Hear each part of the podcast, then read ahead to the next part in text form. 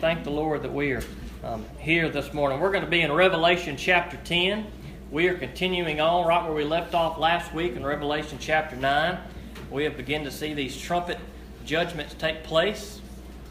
Uh, these uh, the wrath of God being poured out on those who reject Him. We see that this is kind of ramped up from slow as the seven seals were broken into a little more wrath as we begin to see these seven trumpets blown, and we continue to see the uh, God's wrath being poured out on an unrepentant humanity. We begin to see that ramped up as we continue on in the book of Revelation. We are getting uh, close to the to the center point of Revelation, so we're almost halfway through the book.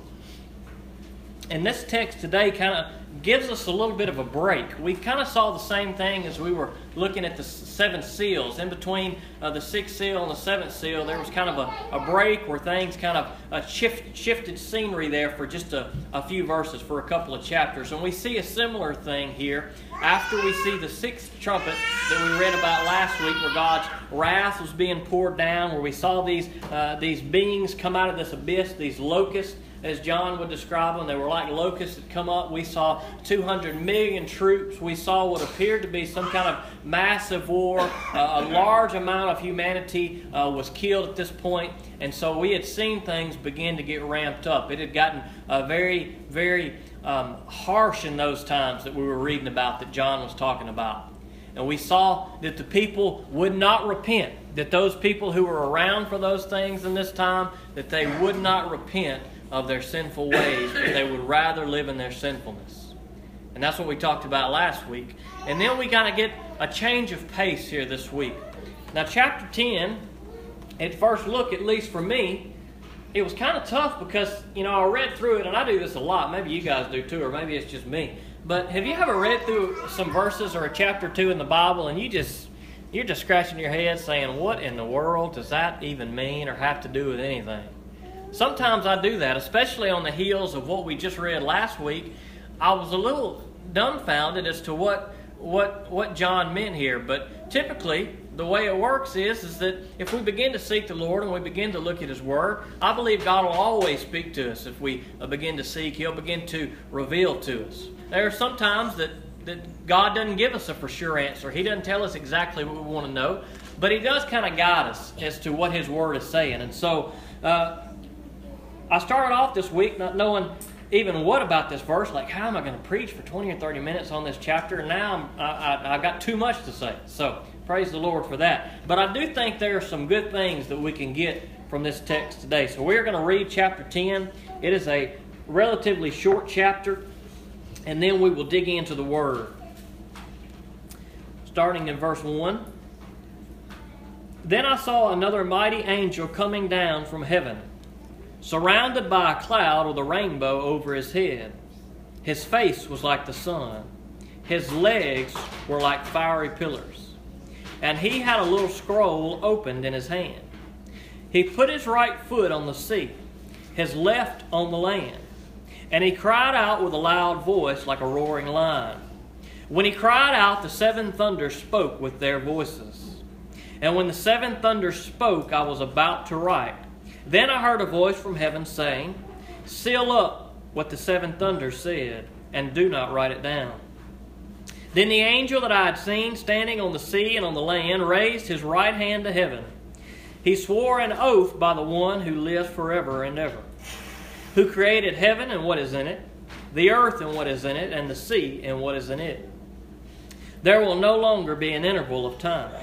But in the days of the sound of the seventh angel, when he will blow his trumpet, then God's hidden plan will be completed, as he announced to his servants, the prophets. Now the voice that I heard from heaven spoke to me again and said, Go, take the scroll that lies open in the hand of the angel, who is standing on the sea and on the land. So I went to the angel and asked him to give me the little scroll. He said to me, Take and eat it. It will be bitter in your stomach, but it will be as sweet as honey in your mouth. Then I took the little scroll from the angel's hand and ate it. It was as sweet as honey in my mouth, but when I ate it, my stomach became bitter. And I was told, You must prophesy again about many peoples, nations, languages, and kings. Let's pray. God, I come to you this morning and I pray that your word would speak to us today, dear Lord. There's some stuff in here that definitely confuses me, but God, I pray that even in the midst of the, excuse me, in the stuff that we don't understand, God, that you would speak some, some guidance into our life, something that will help us as Christians, that we would understand the point of the text, God, the point of who you are, dear Lord, and that we would grow closer to you. So I pray that you would just uh, speak through me this morning, God, that you would hide me behind the cross that you would receive the glory today. God, I pray for any in this room that do not know you, dear Lord, that have not accepted Jesus Christ, that today would be the day of salvation. That your Holy Spirit would tug on their heart. God, that you'd clear our minds, God. That we're not that you're not fighting for our attention, but that you have our full attention. So I pray that you open our ears and open our hearts to hear what your word has to say. In Jesus' name I pray it. Amen. We see a little bit of change of scenery here as the as chapter 10 begins to get kicked off. Then I saw another mighty angel coming down from heaven. Now in chapter 4 we saw that John was taken up to heaven. John was told to come up here. And it would appear as though, through the last few chapters that we've read, that John has had a, a heaven view of everything that's going on. That is, he was around the throne. He was in heaven as these seals were being broken and things were being revealed. He was in heaven as these first six trumpets were being blown. And now, all of a sudden, we have a change of pace. Now, John appears to be in a place where he sees an angel coming down from heaven. So it would appear that John would be in an earthly view at this point. He is uh, a little bit of a change of scenery. And what he sees as this angel comes down is not that he's just a regular angel, but John refers to him as a mighty angel. I think we see evidences that there's uh, varying degrees of angels throughout the Bible. There are some that are referred to as mighty, as we see here. We see a mighty angel mentioned on a few occasions in the book of Revelation. So I would think it's safe to say from the text that they're, not all angels are created equally. Now, I don't think that means that this angel, like he was going down to the gym and he was just buff and he was strong, and there were some wimpy angels and they didn't do as much and they were kind of lazy and ate potato chips. I don't think that's what John means when he says a mighty angel. I think all angels are mighty, but there was something different about this angel. There was something different that called John to refer to him as a mighty angel. Now, we have some descriptive words about this angel. John says, about the mighty angel that he was surrounded by a cloud with a rainbow over his head. Now, we see the cloud mentioned sometime in Bible in reference to the Lord. Some would say that this cloud may be representative of God's judgment. We see that in the Old uh, Testament in 2 Samuel chapter 22, where it's talking about God's judgment and God's uh, wrath, punishment being poured out upon uh, some people. We see that the, the clouds, the dark clouds, are referred to there. So it could be that this cloud is representative of, of God's judgment. It could be a similar that, that uh, is representative of God being there as a protector to guide his people we see, um, if you look back in Exodus, when Moses is leading God's people from Israel uh, through the wilderness and all that story, you can go back and read it, it's a good story, that God would guide them by a pillar of cloud and a pillar of fire. So it was something that uh, God would use to guide his people. It also says about the pillar of cloud and the pillar of fire. Uh, when we see the Egyptians coming back after the Israelites, Pharaoh had let them go, and then here come these Egyptians coming right back after them. And it said was that God was looking in the morning watch through the pillar of cloud and the pillar of fire, and that He sent destruction on those people. He, he, he, he made it where the, the uh, Egyptians could not capture the Israelites. He put them, uh, messed up their chariots. Everything was kind of a ruckus. Everything was all messed up. And so we see the pillar of fire in the Old Testament as God guiding his people. It was for the good of his people Israel, but it was also in judgment and punishment of those who were coming after Israel. Those who were wicked, those who were enemy of God. So this cloud could be representative of either or, either or. It could be representative of both. That is, it is a symbol of guidance and protection for those who are in Christ, something that we can be encouraged by and it is a symbol of judgment and punishment for those who are apart from Christ. And so here's this angel who is surrounded by a cloud. Some say that this may be some cloud of witnesses, similar to what is mentioned in Hebrews. That is, some Christians, some saints. Who knows? I believe that it's probably representative of, of, of God's judgment and God's protection, but it's up to interpretation. There are a lot of different views. He's surrounded by a cloud with a rainbow over his head. Now, we saw a rainbow around the throne earlier on in the book of Revelation. Around the very throne that God sits on in heaven, a rainbow was around, a beautiful rainbow. And so, what I believe we can get from this is that this mighty angel was coming on behalf of the Lord. He was given authority by the Lord. We see uh, some language there with rainbow that lets us know that he comes from the Lord. Over his head, the rainbow was. His face was like the sun. His legs were like fiery pillars. We see those fiery pillars again. We just talked about that in, in Revelation. There's another good uh, illustration to, to back up that point. It said his face was like the sun. His face was radiant. His face was glowing. This is not the first time we see uh, this kind of imagery in the text.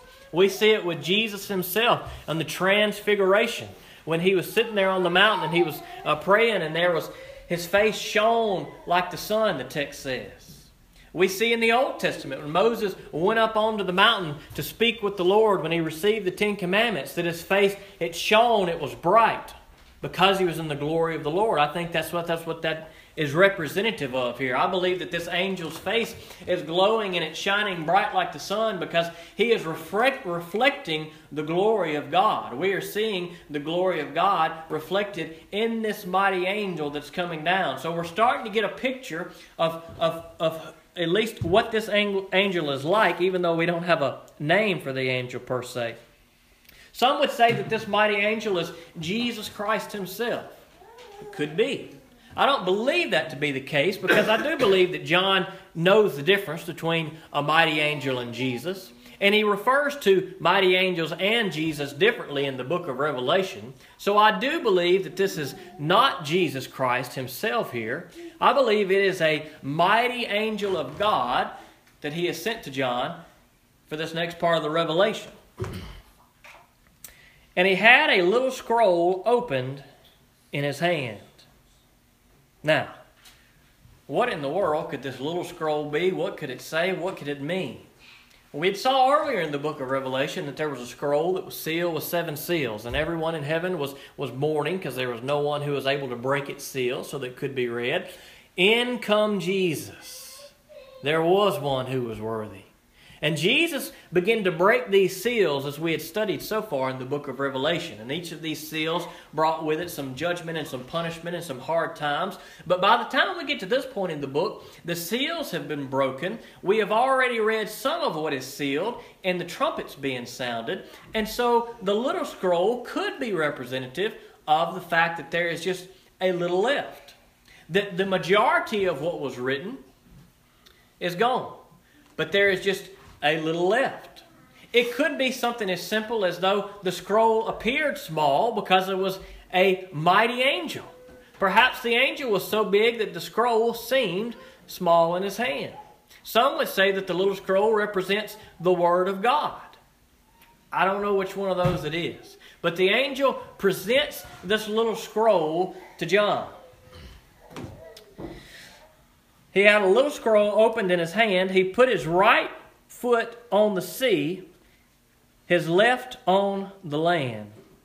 Now, when I first read that, I was thinking, well, that doesn't seem very spectacular because I was, I was, I just wasn't thinking very good, I guess. And I was thinking, well, we can go to the beach and we could stand with one foot kind of on the ocean and one foot on the sand. That doesn't, that doesn't sound very mighty. And then, then it hit me, like, you big dummy, this angel's probably not the same size as you are.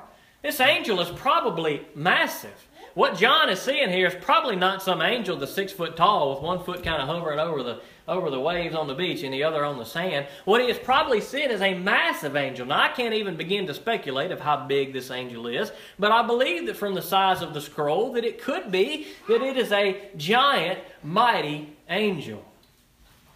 Now I don't know if the rest of the world will see this angel. I don't know if this was just part of John's vision or if this is something that will actually happen in the last day. But this angel came down with this little scroll. And it said that he put his right foot on the sea and his left foot on the land. And when he cried out with a loud voice like a roaring lion, when he cried out, the seven thunders spoke with their voices. And when the seven thunders spoke, I was about to write. Then I heard a voice from heaven saying, Seal up what the seven thunders said, and do not write it down. Now, the seven thunders, what in the world could that be? I believe that it's God. I believe that it's the voice of God Himself speaking to John here. Now, I think we have uh, some good some good text to back that up to give some good evidence that that's probably the case. One is that seven is a number of perfection. It is a number of completeness. And what is more complete and more perfect than God Himself? But we have some references in the text as to where God is speaking and it's referred to as thunder. We can look at some of those if you guys uh, want to turn with me there, you can. In Job chapter 37, verse 4. Job chapter 37, verse 4.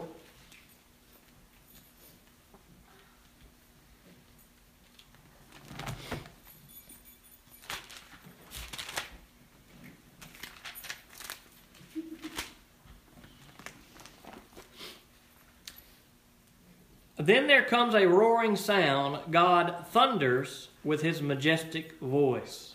So there's one reference of God thundering with a majestic voice in the Old Testament. I'll read another one to you from Exodus chapter 19. On the third day, when morning came, there was thunder and lightning, a thick cloud on the mountain, and a loud trumpet sound, so that all the people in the camp shuddered. Then Moses brought the people out of the camp to meet God, and they stood at the foot of the mountain. Mount Sinai was completely enveloped in smoke because the Lord came down on it in fire. Its smoke went up like smoke of a furnace, and the whole mountain shook violently. As the sound of the trumpet grew louder and louder, Moses spoke, and God answered him in the thunder. So I believe that the one speaking to John here in the book of Revelation is none other than God Himself. Now, there are more references in the Old Testament of God speaking and His voice being referred to like thunder. And we see this when speaking to John in Revelation chapter 10, who is God. And he tells him something. And John, as he had done throughout the whole book, John had done a good job. John was receiving this revelation. He was supposed to write it down, he was supposed to share it with people. And so he began to get ready to write the message down. But a voice from heaven said, Do not write down what the seven thunders just said. What in the world did those seven thunders say? I won't even begin to speculate. It is, it is beyond any human being to even guess what the Lord could have possibly spoken to John there. I don't even have an idea. I wouldn't even begin to have an idea. God's ways are so higher than my ways that I don't even know. Let's read a little further. Then the angel that I had seen standing on the sea, on the land, raised his right hand to heaven. He swore an oath by the one who lives forever and ever who created heaven and what is in it, the earth and what is in it, and the sea and what is in it. There will no longer be an interval of time. Now, some translations use the word delay there. There will no longer be a delay. That's probably the more accurate text. In the actual literal Greek, if we translated it uh, from the literal Greek, it would be delay no longer will there be. Kind of sounds a little bit like Yoda. But uh, the, the, the uh, point being there that there's not going to be any more delay. What does that mean? What does that mean that there's not going to be any more delay? Does that mean that Jesus is coming right now and it's done? Well, that can't be the case. We're not even halfway through the book yet. There's still a lot more things that are going to take place. But what I think it's saying is that, is that the plan is drawing near to the end that there's not going to be any more delay, that things are ramping up quickly, that it is soon about to end. When I read that, I thought about a football game. The football game's going on, and as it gets close to the end of the game, when it gets to the two minute mark, there's a two minute warning. And you know when the two minute warning comes, you know if you're down, you better get ready as a team. You know, if you're losing, you don't have much time. You better get your plays figured out and you better score quick or else you're going to lose the game. And I think that's kind of what God is doing here. He's giving those who read His Word, us and anybody else who ever reads it, a warning to know, look, this is, this is about to be the end. There is not much more that's going to take place after this. It is drawing near. We have already seen the seven seals broken. We have seen six of the seven trumpets. We are about to see the last trumpet, which is going to bring these seven bowls of wrath, which are going to be increasingly worse of what we've already seen. And I believe God is saying here through this angel that the time is just about finished, that it won't be long now. Now, it won't be long now. Could that be three and a half years, the second half of the tribulation? Could it be a few months? Could it be a few weeks? Could it be more years? I don't know. But it would appear as though in the book of Revelation that it will not be long, no more than a few years at most, after this message is proclaimed.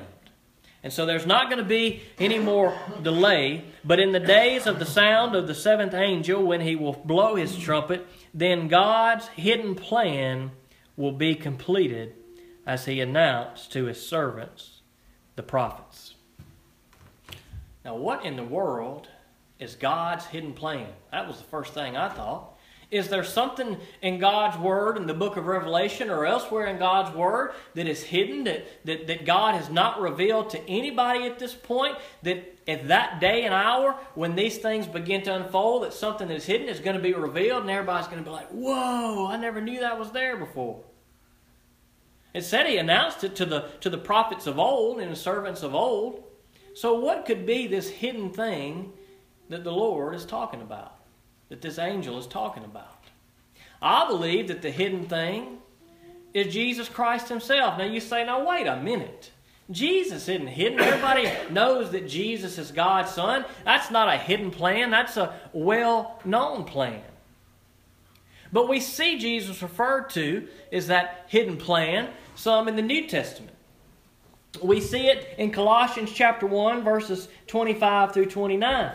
I have become its servant according to God's administration that was given to me for you, to make God's message fully known, the mystery hidden for ages and generations, but now revealed to his saints. God wanted to make known among the Gentiles the glorious wealth of this mystery, which is Christ in you, the hope of glory.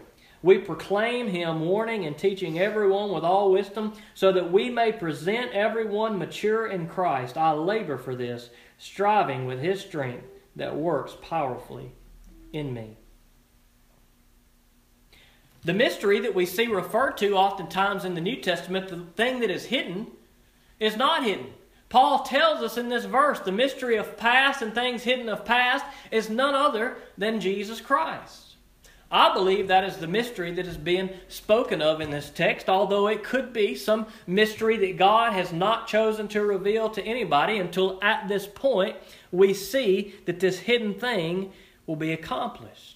I think the hidden thing, though, is Jesus Christ. And what will be accomplished is Jesus Christ will come triumphantly and he will be King of kings and Lord of lords. And the one who was hidden for so long has now come to be in Jesus Christ. The world knows that through the message of God's Word and through the preachers of the day and the disciples and Paul and all these who were teaching that there is no mystery. The mystery of Christ, or the mystery of God, is Jesus Christ who has been revealed. And and Jesus Christ, who is that hidden one, will come, and then all things will be accomplished. Everything that God has set in place that He announced to His servants and the prophets will be accomplished. Everything that everyone in the Old Testament was looking forward to would be accomplished. And you say, well, Jesus ain't in the Old Testament. You better go back and read again. Jesus is all over the Old Testament. All these prophets that are prophesying, they're prophesying about Jesus. They're prophesying about things to come. All these stories that don't seem like they make sense in and of themselves, when you read about the cross, when you read about Jesus Christ, when you read about uh, his life and what happened to him and what's going to come, and you go back and you read the Old Testament, you say, Whoa, God was totally showing us what it was going to be when Jesus got here. And so I believe that Jesus is the thing that was hidden, and when he returns, all of God's plans, everything put into place from Genesis to the end of Revelation will be accomplished. And that day is coming soon, the angel says. There's not going to be any delay. Now the voice that I heard from heaven spoke to me again and said, Go take the scroll that lies open in the hand of the angel who is standing on the sea and on the land. So I went to the angel and asked him to give me the little scroll. He said to me, Take and eat it. It will be bitter in your stomach, but it will be as sweet as honey in your mouth. Then I took the little scroll from the angel's hand and ate it. It was as sweet as honey in my mouth, but when I ate it, my stomach became bitter. Now that's kind of weird. That's kind of weird. It's not unheard of, though. We see this mentioned in the Old Testament, where someone is told to eat God's word, and that it will be sweet like honey and bitter. What in the world does that mean? that John is supposed to go and take this scroll. He's supposed to go to the angel and ask for this little scroll, and he is supposed to eat it. Well, there are many different interpretations as to what this could possibly be. One interpretation is, is that little scroll could be talking about those events that are going to come, the judgment that is going to come, the wrath that is going to be poured out, and how sweet that will be for those who are in Christ. Because don't forget, earlier on in the book of Revelation, we saw the martyrs crying out, saying, God, when will vengeance be served? When will you avenge our death? And they were given white robes and told just to wait a little longer. And so it could be that the sweetness is that that vengeance, God has avenged those who are in Him, those who have been martyred for years, those who have been abused, those who have accepted Christ. All of a sudden, God's justice is served and evil is punished. It's going to be a sweet day for Christians. It's going to be a sweet day for God's people. But boy, it's going to be a bitter day for those who aren't in Christ. Can you imagine the bitterness of the wrath that is to come? The eternal torment in the lake of fire that we see in the text. Could you imagine how bitter that will be? One interpretation is, is that the little scroll could be representative of God's Word. It could be representative of the Bible and that is that it's sweet when we partake of it. We read God's Word and we hear about the gospel of Jesus Christ and the grace that He brings and that He offers forgiveness and salvation and how sweet that is.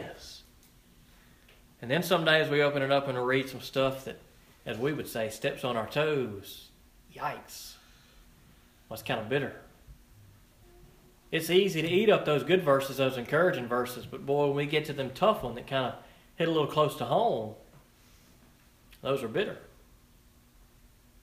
I don't know which of those interpretations it is. It's, it, it's plenty more that you can choose from. But John partakes of this scroll that he asked the angel to give him, and he eats it, and there is a sweetness and a bitterness there. And afterwards, and I was told, You must prophesy again about many peoples, nations, languages, and kings. So John had been prophesying, he had been writing all this stuff. There was kind of a shift, a change in pace from the sixth trumpet. Kind of some, some, some strange things took place, mighty angels and little bitter and sweet scrolls and seven thunders that we don't even know what they said. And all these things took place. And then he was told, keep prophesying. You got a job to do. Now, it could be that this comes in God's Word, that God places this part of the vision here because God knows that the reader needs to kind of catch their breath a little bit. Because after all, if you'd read through the last three or four chapters of Revelation, it's like, it's getting bad. It's heavy stuff. So perhaps God put this here for the good of the reader. I think in a simple sense that could have been it, but I think there's a deeper meaning there. I think there are some things that we can take from this passage. Now, we don't know what the seven thunder said. I can't tell you without a shadow of a doubt exactly what the little scroll and the big scroll means and all this big mighty angel. I wish I could. I wish I knew every single little thing. But as I prayed through and as I studied, I said, God, what in the world does this text mean? Like, what can we get from this? There were several things that as I began to read this text and go back in the Old Testament and New Testament and see some of this similar image, imagery uh, uh, written about, that there were some things that I believe God said we can take from this text. There were four things that I think that jumped out that we can learn from this text. The first of which is that God is in control. God is all powerful. We see the mighty angel who I believe comes with authority from God. We see that he is both on land, on sea, and at one point he raises his hand to the heavens. And we see in this text that God is the creator of all things. God is perfectly in control in the book of Revelation. It's not like these things that have taken place have caught God by surprise. Oh, the devil's trying to do things, the devil's trying to cause war. It's not like God saying, Man, I didn't see that happen. That's not what we see at all. I think what we are reminded of in this text here is that God is in complete control. He is in control over every aspect of everything that's going on to this point and will continue to be in control until his plan is accomplished. I think that's one thing we see. One thing that I, I got from this text that was encouraging for me is that God is with his children. I believe that we as God's children can get a lot of encouragement from some of these illustrations that point us back to the Old Testament. To know that, look, God was with His people in those days, He did not abandon them. God was with them. God punished those who were against him. God punished those who were against his children. But God ultimately delivered his children. That's true for us, church. We have enemies who are against us today. But we have a mighty God who is still in control of everything, and He's saying, I got this. You don't have to worry about these things and these wars and these rumors of wars and all these crazy things that you've read about so far. I think that in chapter 10 that God has given the reader, the hearer, some encouragement to say, look, I'm still on the throne. I'm still in control. I think the third thing that we get from this text that we can take away from it it says there are just some things that God is not going to reveal to us. He spoke in the seven thunders and said, Don't write it down. We don't have the slightest clue. There are some things when we're in this life, as we go through life, We've got questions. We don't know why God allowed this to happen. God, why did you let this happen? Why did you let this happen? God, why do bad people get blessed with good things? What did I do to deserve this? Why this? Why that? Why are there wars? Why are people dying? All these questions, all these things we ask to God, there are some things that God is just not going to reveal to us in this life. We're just not going to know the answer to. There are many things that God will. Sometimes we ask God things, ask God for things, ask God to reveal things, and sometimes He doesn't. And sometimes He does not. I think that that is true for the book of Revelation. Perhaps there is coming a day when God will begin to reveal more things to his people, maybe that for generations upon generations that we have missed through the Holy Spirit, perhaps as the end draws near, that God will begin to reveal certain things that we didn't understand before. But we see clearly in God's Word today that there are just some things that God will not reveal. Perhaps we can't handle it. Perhaps we're not ready to hear everything. But even though there are things that God chooses not to reveal to us, God has chosen to reveal everything that we need in Jesus Christ. There is nothing else that needs to be revealed. We know that God is in control. We know that God sent His Son, Jesus Christ, to die for us. And we know through the book of Revelation and all of the Bible that when we put our faith and trust in Jesus Christ, we are victorious and we're taken care of. The last thing that I think we can get from this text is that we got to keep on keeping on after all these things were revealed to John, he saw all these things that would take place. There were some things that were revealed to him. There were things that was hidden hidden from us that were revealed to him. But at the end of it all, after he took of God's word and the little scroll, whatever it said, he had a job to do. He had to keep on with what he was doing. God didn't say, All right, you've, you've heard everything, that's it, sit down. He told him to go back and get back to work. I think that's true for us as Christians. There might come situations in our life, there may things come up, there may things happen, whatever it may be, the devil's going to try to get us off track. There's going to be things, whatever they may be, but God is saying, stay on track until the end comes. We can't just mail it in, Christians, and say, well, it's about to be the end time. I believe Jesus is coming back soon. There's lots of missionaries all over the world. There's like a hundred on that stack of cards right there on the front pew. Surely that's enough to share the gospel of Jesus Christ.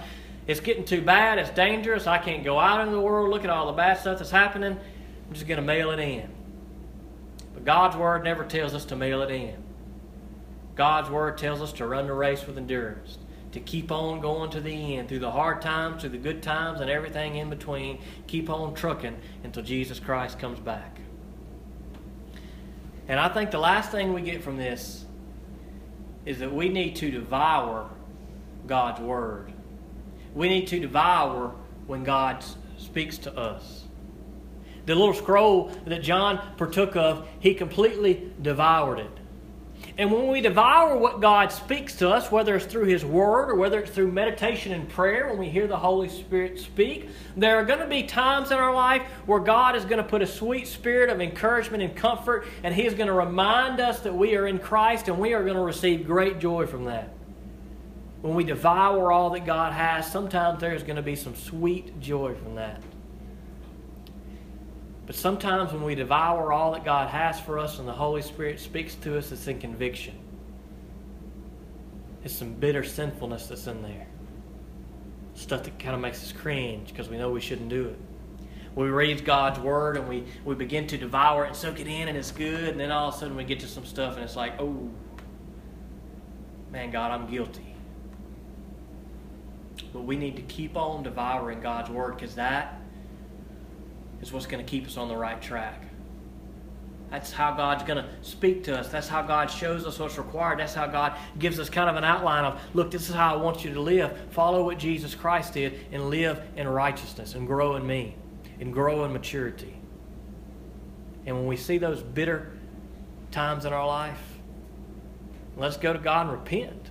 Let's not be guilty of the same thing that those people in Revelation chapter 9 were, and that was that we see God giving us an opportunity to repent and we turn it away. So if God is speaking to you today, don't turn him away.